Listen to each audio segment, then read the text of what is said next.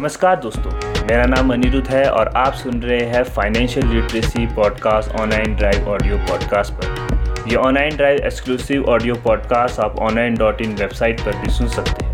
इसी के साथ आप मेरे ये सारे episode audio O T T platform यानी स्पॉटिफाई, जियो सावन, गाना, विंक, गूगल पॉडकास्ट आदि प्लेटफॉर्म पर भी सुन सकते हैं। मेरे ये सभी एपिसोड आपकी फाइनेंशियल लिटरेसी यानी वित्तीय साक्षरता के बारे में आपका ज्ञानवर्धन करेंगे। दोस्तों, आज के समय में कौन पैसा नहीं कमाना चाहता, इसी के पीछे तो हम लगे हैं दिन रात, इधर से उधर, सिर्फ पैसे कमाने। दोस्तों, ये पैसा ही तो है जो हमें एक मोटिवेशन देता है आगे बढ़ने के लिए।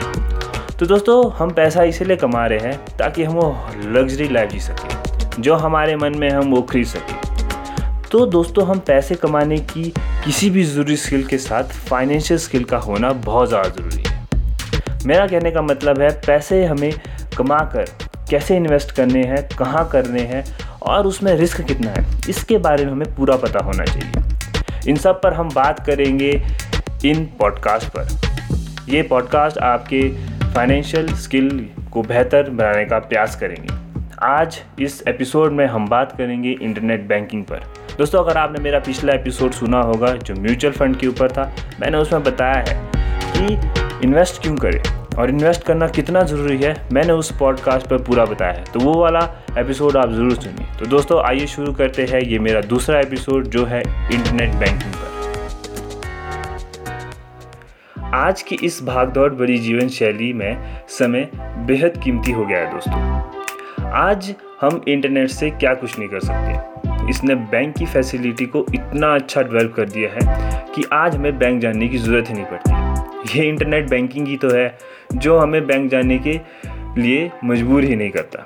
नहीं तो पहले तो लंबी लाइनों में लोग लगे रहते थे और इंतज़ार करते थे कि उनका नंबर कब आएगा, लेकिन ये इंटरनेट बैंकिंग ही तो है जो हमें इतना अच्छा हमें फैसिलिटी इसने दे दी है कि बैंक जाने की हमें आवश्यकता ही नहीं पड़ती।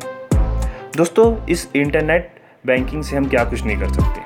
आपने किसी को पैसे भेजने हो, किसी से पैसे लेने हो, या आपने एफडी करनी हो, या आपने गोल्ड में इन्वेस्ट किया हो, ये सब काम सिर्फ इंटरनेट बैंकिंग से ही हो सकते हैं।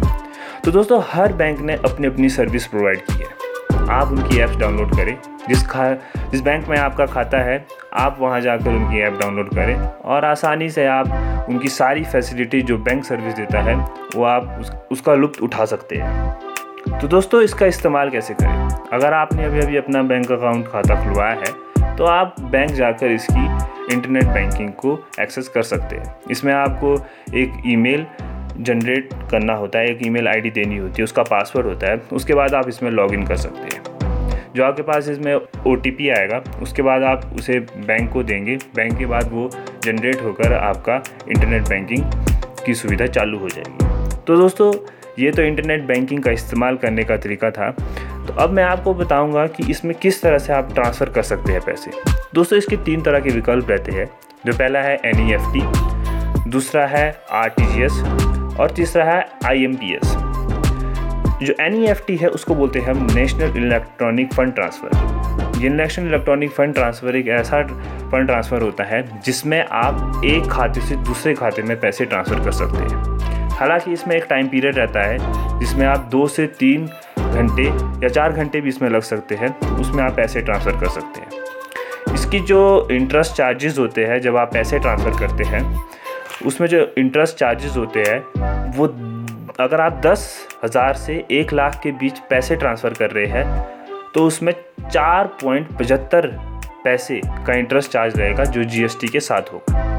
अगर आप दस हज़ार से एक लाख के बीच कर रहे हैं, अगर ये अमाउंट ज़्यादा बड़ा हो गया या दस लाख आपने ट्रांसफ़र करने हैं तो पच्चीस पैसे आपके इंटरेस्ट चार्जेस लगेंगे प्लस जी एस टी जो इसमें लागू होगा। तो दोस्तों, इसकी जो सेटलमेंट होती है वो थोड़ी लेट होती है क्योंकि ये अगर आप किसी दूसरी कंट्री में इसमें पैसे ट्रांसफ़र करना चाहते हैं तो इसमें टाइम लगता है। इसीलिए इसमें टाइम की थोड़ी ज़्यादा रहता है टाइम का, अगर हमने पैसे इसमें ट्रांसफ़र करने हैं, इसके थ्रू ट्रांसफ़र करने हैं। जो अगला है वो आर टी जी एस है जो रियल टाइम ग्रॉस सेटलमेंट है। इसमें टाइम की कोई सीमा नहीं होती, टाइम का पीरियड नहीं होता। इसमें जैसे ही आपने पैसे भेजे वैसे ही ये ट्रांसफ़र हो जाते हैं। अगर आप चाहे दस हज़ार भेजने हो या आपने दस लाख भेजने हो, इसमें इंटरेस्ट चार्जेस भी नहीं लगते हैं, क्योंकि इसमें सेटलमेंट का जो सिस्टम होता है वो एकदम ही हो जाता है। आप दो तरह से इसमें पैसे ट्रांसफ़र कर सकते हैं, अगर आपने ऑनलाइन करने हैं तो ऑनलाइन हो जाएंगे, अगर आपने इसमें ऑफ़लाइन की सुविधा रखनी है तो आप बैंक जाकर इसमें स्लिप या चेक से इसको पैसे को ट्रांसफ़र कर सकते हैं। हालांकि इसमें पहले आपको ऑनलाइन के तरीके में आपको पहले की एक अकाउंट जिसको आपने पैसे भेजने हैं उसका अकाउंट ऐड करना होगा, उसके बाद ये पैसे ट्रांसफ़र उसके बैंक अकाउंट में हो जाएंगे। दोस्तों अगला है आई एम पी एस, इसको बोलते हैं हम immediate payment service. Immediate payment service एक इस तरह की सर्विस है जो आपने पैसे आपने ट्रांसफ़र करने हैं किसी को वो इमीडिएटली ही ट्रांसफ़र हो जाएंगे, वो चाहे पाँच हज़ार है, चाहे दस हज़ार है या दस लाख है। उसमें कोई आपको बैंक जाने की सुविधा नहीं रहती है, बैंक में आपको जाने की नहीं रहेगा, आप अपने मोबाइल के थ्रू स्मार्ट डिवाइसेस के थ्रू इसको ट्रांसफ़र कर सकते हैं। जो अगला है वो यू पी आई है, यूनिफाइड पेमेंट फंड ट्रांसफ़र। इसमें आप ज़्यादातर इसका उपयोग आप किराने शॉप्स या आपने कहीं शॉपिंग करनी है इसका ज़्यादातर उपयोग आप स्मार्टफोन के थ्रू ही करते होंगे।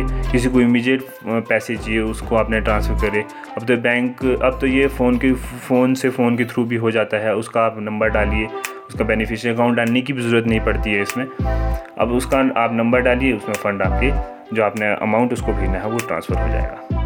तो दोस्तों ये कुछ जानकारी थी नेट बैंकिंग के बारे में जो मैंने आज आपको बताई। तो अगर इसमें जिस हिसाब से की फैसिलिटी बढ़ती ही जा रही है उस हिसाब से इसमें फ़्रॉड भी होते हैं, तो फ्रॉड से हमें थोड़ा बचना है।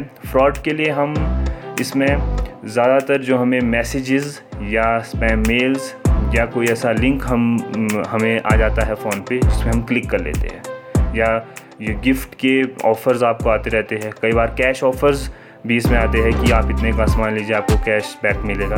दोस्तों इस समय हमें इन चीज़ों से बचना है, जितना हम इसे बचे रहेंगे उतना हमारे लिए बेनिफिशियरी होगा।